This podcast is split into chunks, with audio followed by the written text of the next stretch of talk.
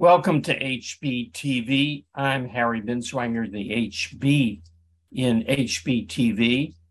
I'm a philosopher who advocates Ayn Rand's philosophy of objectivism. Today, I'm on location and on my laptop. I'm in LA, and unfortunately, I cannot take my green screen, my expensive microphone, my expensive camera. So this is the best video and audio I can come up with while I'm traveling. Hope that it is acceptable in your sight. First question today is Ask Harry Anything. First question, Baker. Could you list a few of Ayn Rand's favorite performers in the arts, e.g., well, I should read that with a different emphasis. Could you list a few of Ayn Rand's favorite performers in the arts, e.g. musicians, dancers, actors, as opposed to composers, directors, movies, etc., and what she liked about them? Yes, I can. And let's take them up in the order you raised them. Musicians, although I never talked with her about this.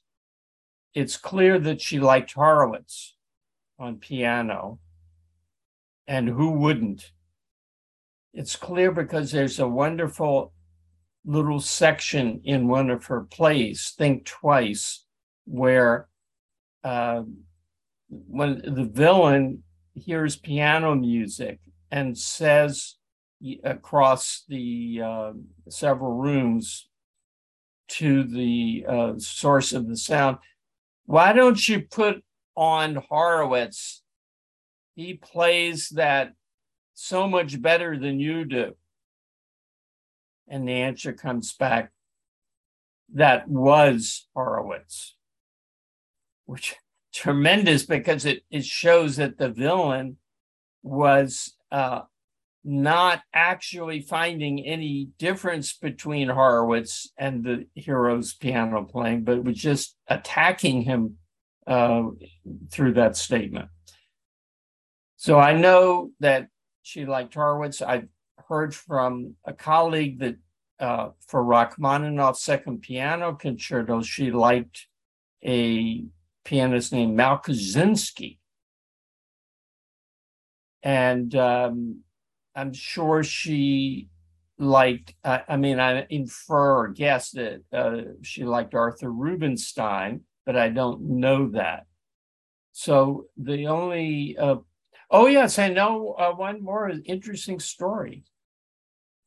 There's a little known pianist named Ervin Nyiregyházi, which is a Hungarian name, Nyiregyházi. I think it's N-Y-I-R, it begins. He went, in fact, on strike. He was a child prodigy and a young phenomenon, and then he didn't play for about 30 years, didn't even play at home, didn't practice.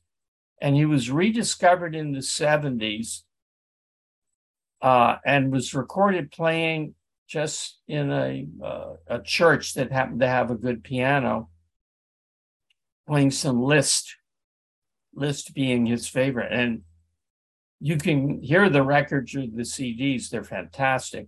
And I asked Ayn Rand about it, and she, if she'd ever heard of him, she said, yes, I was at a benefit that was given to raise money for him when I was in Hollywood.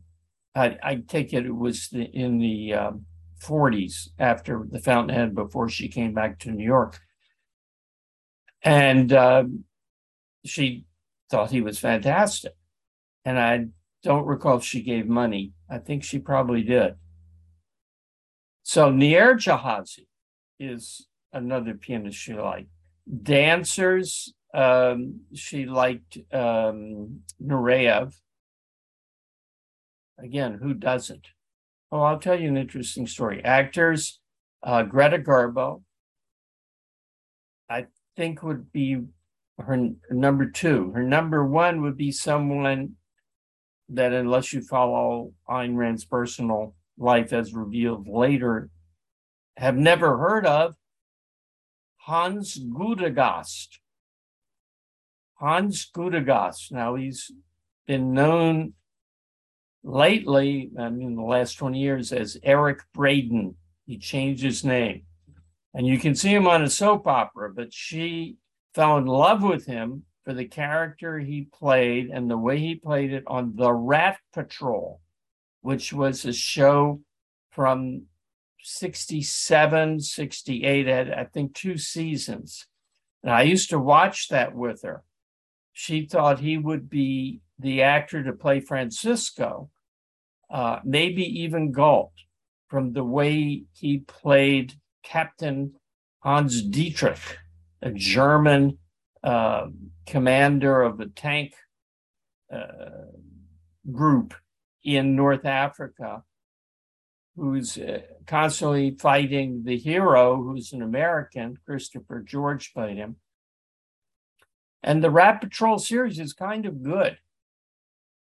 So she made video cassettes. She bought a videotape recorder at a time when video cassette recorder, when almost no one had them. I had one. So I helped her write down the instructions to do a timed recording of the show. She wrote on the back, on the sleeve, you know, in effect of the cassette, a grade from A to F. The grade was based exclusively on how much Hans Gudegast there was in the episode and how well he was showcased.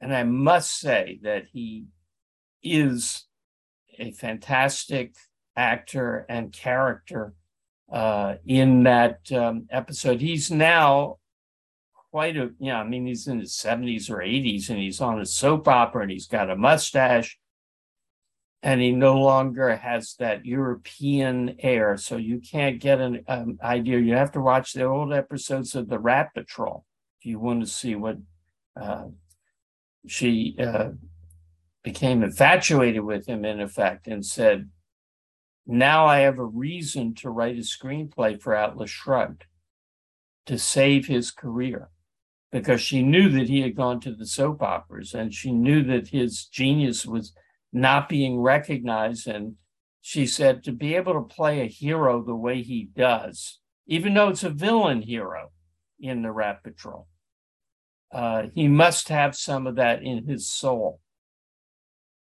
So she saw herself as rescuing. This was after Frank O'Connor, her husband of 50 years, had died, and she was very lonely. And she discovered him, and she said it was like the sun coming out again. So that would be number one. And there was Ralph Richardson, I think, Sir Ralph Richardson, an English actor, that I believe she liked. So there are other minor ones. She did not think that Gary Cooper could act the role of Howard Roark. She thought he had the right face for Roark, but he couldn't project the intelligence of Roark and the things that made Roark an Ayn Rand hero. He couldn't really act it. And if you listen to The Fountainhead, you know, it's very plain what she thought. Incidentally, a friend of mine asked her, when I and her went to her apartment for a social evening, said, when Atlas Shrugged was hopefully going to be made into a miniseries, a movie, the friend said, if you had to choose between an actor who could play the part of one of your heroes, but didn't look it, or an actor, you know, like Gary Cooper, who looked the part but couldn't play it, which would you choose? She said, that's what tortures me. She didn't have an answer. Dancers, I covered, yeah. So actors, okay. And what she liked about them. Well, I think it's self-evident, except in the case of Hans Gudegast. I mean, Horowitz is clearly incredibly romantic, dramatic, interpretive, skilled, if we're going to pianist. Nyiregyházi, you can hear, he's unbelievably powerful at the piano keyboard. Nureyev, I went to Swan Lake. I'm not a balletophile. It's okay, but it's not my form. But I went to see Swan Lake with Nureyev in it because I wanted to see that. For the first, I don't know, 10, 15 minutes, he is playing the role of the prince, and he was sitting on the right side, on his throne, on the right side of the stage, audience's right, motionless in a chair. And you could not look at anything but him. There was dancing going on in the center of the stage and activity on the left. You could not take your eyes off. He had such a commanding presence that he dominated everything. All right. Let's go on. Theme master, somebody's handle. Is there anything philosophical to say about tattoos? Not exactly. I'm against them. I don't think you should use your body as a billboard. Should the human body be kept as it is? Yeah, unless there's something that needs fixing up in it. Tattoos are, in my view, what I said about them, a desecration of the human body, but not a really big one. And as they become more and more common, you kind of get inured to them. But no, I don't. It's not a philosophical principle. There's no philosophical principle. You could call on them and say, well, the human body is a beautiful thing. It's adapted to its function. Why do that? But then that argument is rationalistic. Then you shouldn't wear earrings or makeup or something.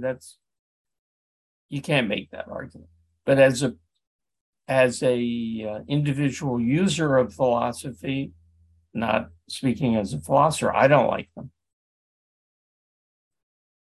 Jose Gainza asked, what would a hypothetical novel by H.B. me be about? Well, I never considered doing a novel, but I tried to write some short stories, and I'd be happy to tell you about them. One of them was called The Leprechaun Solution, and it was about a man who worked in a bank who fell in love with one of the customers, a woman who was had emigrated from Irish. She was an Irish redhead. And it's told from the man's point of view, that, you know, how he feels when she walks into the bank and how his attention is riveted on her, and how he learns that she's married. He tries to think of a way he could meet her, and should he do it because she's married. And it turns out, I forget whether he learns this or not. I guess he does. She married somebody to get into the country, you know, against the immigration laws. So it was a marriage of convenience, as they call it. And the guy who she married turns out to be a bad guy. So he's thinking about what he's going to do. The guy who works in the bank works as a computer programmer. He's thinking about what he's going to do, how he can, you know, win her away and keep her in the country and so forth. And meanwhile, there's a bank robbery. Now, The complications ensue, but I'll just tell you what he does in the bank robbery. The bank robbers, the police come, the bank robbers are taking hostages, and they look at the redhead. Our hero grabs some handcuffs from there's a bank guard there who's old and feeble and has no weapon. He reaches in and gets the handcuffs from the pocket of the bank guard, and he handcuffs himself very quickly to the girl and says, if you take her, you've got to take me too. And complications ensue. I won't tell you why it's called The Leprechaun Solution. I haven't gotten to that whole aspect of it. So I tried to write this. And what I learned is it's very hard to write fiction. Very hard. Philosophy is easy compared to it. And I thought it was pretty much a failure. It was very hard to get a plot. A plot that made sense and worked and did what I wanted to do, because the hero does come up with a solution to her immigration problem and the bank robbery and so forth. And it's pretty clever, but it took a lot of time and effort. And then the actual writing, everything came out as bromides. Everything came out as cliche. I was very surprised at that, because I work with words, but it was hard to not write in cliches. So that I never thought of a novel, but I had enough difficulties trying to do a short story, which I never actually completed. Shazbot says, if you were admiring your favorite painting in a museum and an activist were preparing to vandalize the painting, would you try to stop him or would you record him with your phone? Well, that's not a question you can draw a principle with. If I were big and young and he wasn't armed, I would try to stop him. I would say morally, not legally or politically, morally, someone who wants to vandalize a great work of art does not deserve to live. There was a vandal. I mean, he's probably mentally impaired. So it's not a moral. Impaired is not the right. He's probably certifiably insane. And in that case, it's not a moral issue. He should just be stopped and put in an institution. Some years ago, a vandal attacked the Pietà of Michelangelo in the Sistine Chapel. No, not the Sistine, sorry, in St. Peter's in Rome.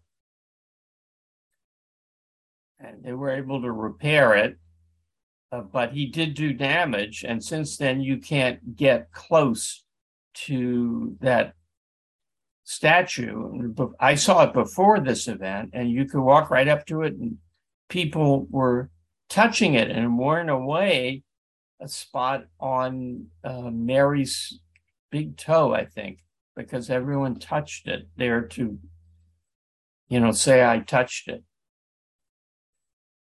That's a kind of mini act of vandalism. So if the person does it and is sane, he doesn't deserve to live. Now, I would not condemn him to death or anything, but if I could stop him by shooting, I would gladly do that. Michael asks, why do you say life is easy? Most people in today's mixed economy hate their jobs and don't have easy lives. Did I say life is easy? I do feel that. Because I'm not most people. You have to, if you hate your job, you have to think of a solution to that. And it's not that hard. It's not as hard as writing a short story that works. Today's mixed economy makes it much more difficult. But what I'm opposing is the metaphysical, not the current cultural condition, but the metaphysical attitude. Oh, life's so hard. Life sucks. I have to be in reality. Reality is rigged, a friend of mine said. The malevolent universe premise, Ayn Rand called it.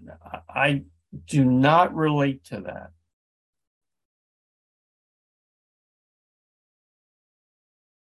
Today, most people in today's mixed economy hate their jobs and don't have easy lives. Well, we all have easy lives compared to someone 1,000 years ago, compared to most of humanity throughout history. We have incredibly easy life. We don't have to worry where our next meal is coming from. When it rains, we have shelter. You're putting a question for someone that you're interested in who may be thousands of miles away and getting an answer.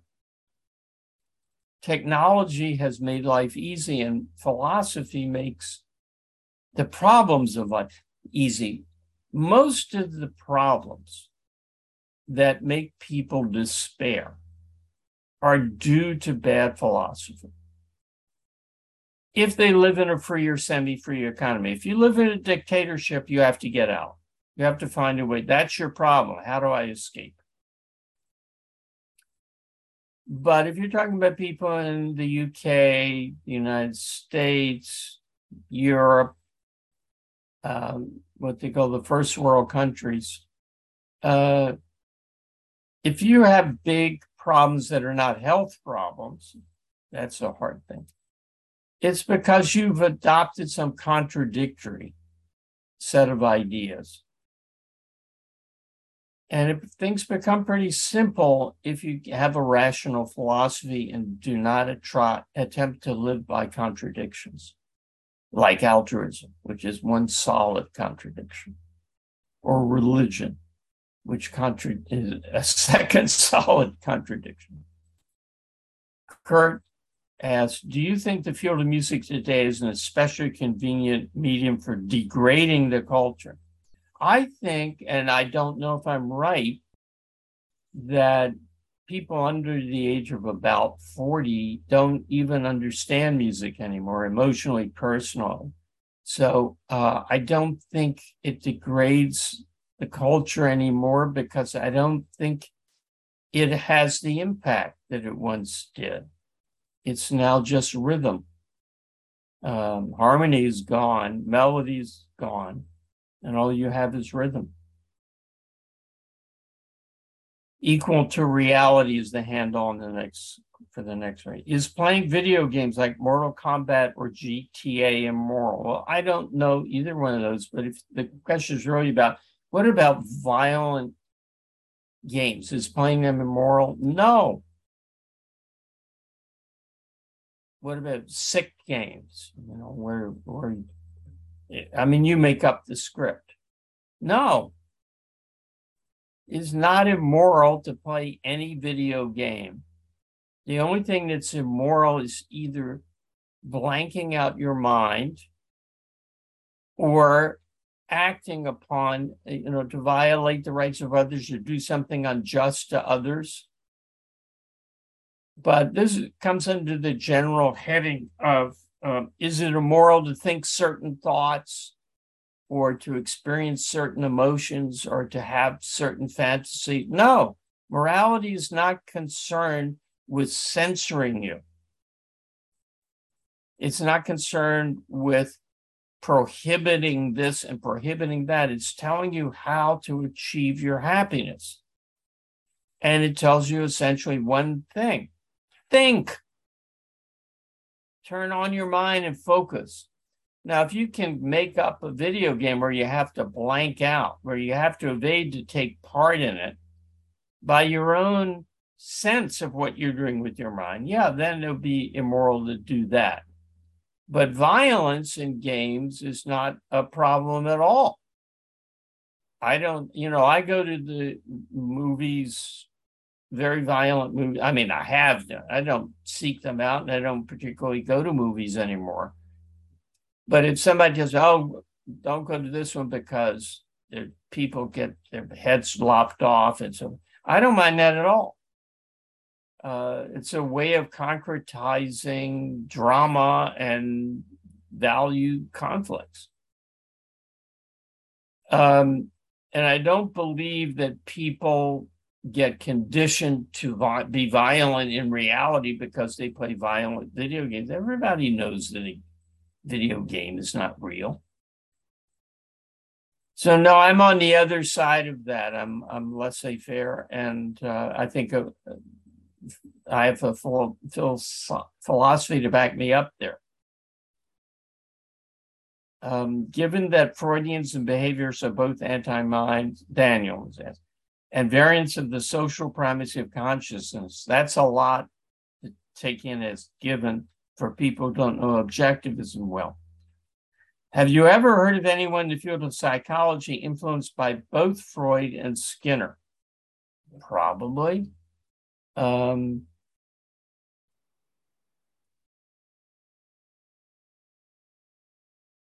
People try to combine contraries all the time.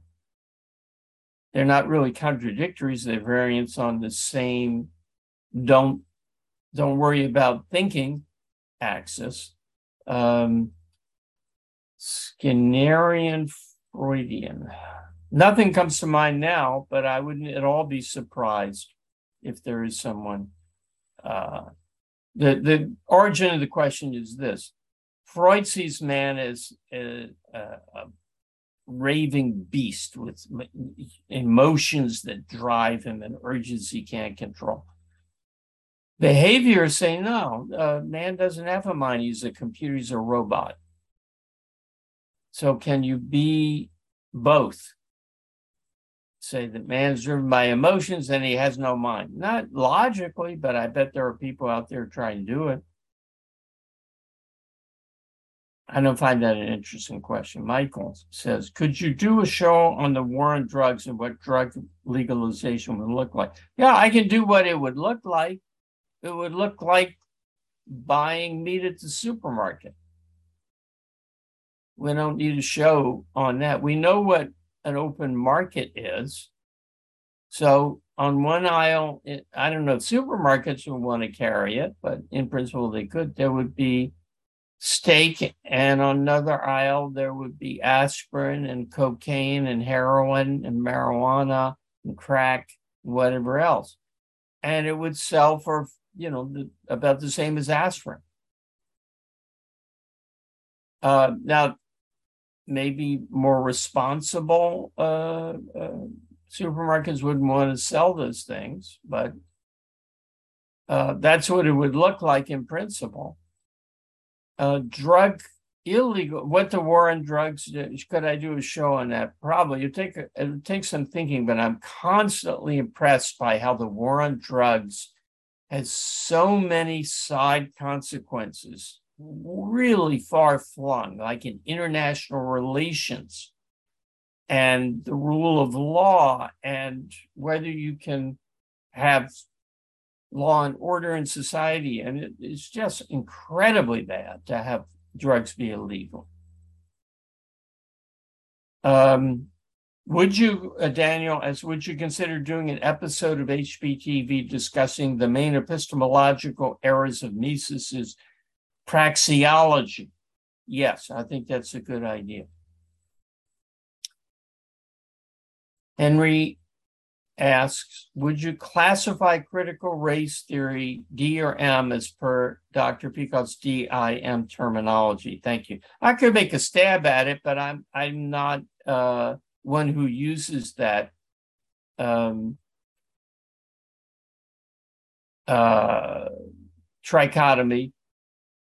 Critical race theory is determinist, and it's intrinsicist, so it would be on the M, misintegrated, but the bad, you know, he has two levels of the really bad one. It's like religion in that regard. But critical race theory is not the theory, well, do your own thing, it doesn't matter, there are no standards. It says there are things that are evil, and you can't help, if you're white, from being one of the evil people. And if you're black, you're a victim. So it's a form of what we call intrinsicism, the idea that things are good or bad, true or false, independent of the mind of anyone, independent of what they chose to do, their thinking, their choice of values, just because of some physical condition of reality. Equal to reality as I have a relative who was a Marxist professor, 60s. Now, I don't know if you mean he's in his 60s or he came out of the 1960s. I'm having trouble fully letting go as I don't want to be associated with them. Any advice? No, I don't have advice because it's too individualized. And I would have to ask you a lot of questions about, how old are you? What do you mean by 60s and et cetera? But I will say this, and which you probably already realize, if you have a relative who's a Marxist professor, he's gone intellectually. He's not going to change his mind no matter what happens anywhere. In reality, in argumentation, in reading, he's not going to change his mind. Ginger Clark. Did Ayn Rand have a cat after her husband died? Well, she had. Yes, she had the ones, she had more than one cat. She had ones that she had had from when Frank was alive. And I'm trying to think now, she got one from, what's his name, that was going to do Atlas until he chickened out as a miniseries. The guy who did The Godfather, what is his name? He was going to do, he came to Ayn Rand bearing a gift, a cat. He had, his name was Angel, and it was a long hair Siamese, beautiful cat. And then she got one of Leonard Peikoff's cats after he, I think his wife was allergic to them. And did she have another at that point? I forget. She had at least two. Yes, so she did. Her love of cats never changed. And I brought my cat over to her apartment, which she really enjoyed, when I visited. Michael asked, does a rational man who has achieved inner peace not fear death? Do you not fear death? Did Ayn Rand not fear death? I would say, no, they don't. Ayn Rand did not fear death. I'm not going to speak about myself, but she didn't. And I think the issue is, I was told by a then objectivist psychologist or psychotherapist, the issue is, have you lived? If you feel that you've lived a life, you don't fear, and you know that death is just going out of existence, then you don't fear death. Ayn Rand said that she liked the saying of some Greek philosopher, she doesn't know which one, who said, it's not I who will die, it's the universe that will go out of existence. And I said to her, but that's not right.